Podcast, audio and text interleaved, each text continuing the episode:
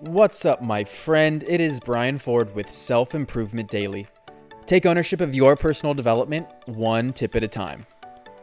Let's continue on with the gratitude. And for Thursday Positivity, let's feature a quote that provides a different perspective to appreciation. Feeling gratitude and not expressing it is like wrapping a present and not giving it. Your gratitude is a gift because it has so much to offer other people. It holds an immense amount of value. I mean, do you remember the last time someone went out of their way to tell you that they genuinely respect and appreciate you? How did that make you feel? Well, you hold that opportunity and can deliver that gift to someone else just by expressing the way you feel. I'm actually going to go a step further and say this it is selfish to hold on to your gratitude.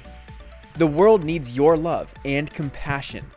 Your expressing gratitude to someone else creates an energetic ripple that influences them, and it affects their next interactions, which then goes on to affect more people. Gratitude, positivity, and deep appreciation are contagious, but it all needs to start somewhere.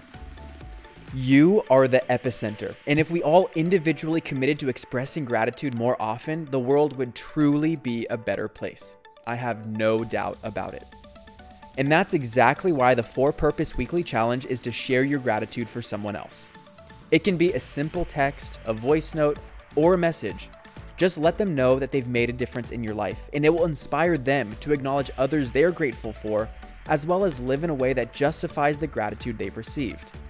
So when you do reach out to someone, screenshot the message and put it up on your Instagram story and tag at for purpose, F O R purpose, so I can see it.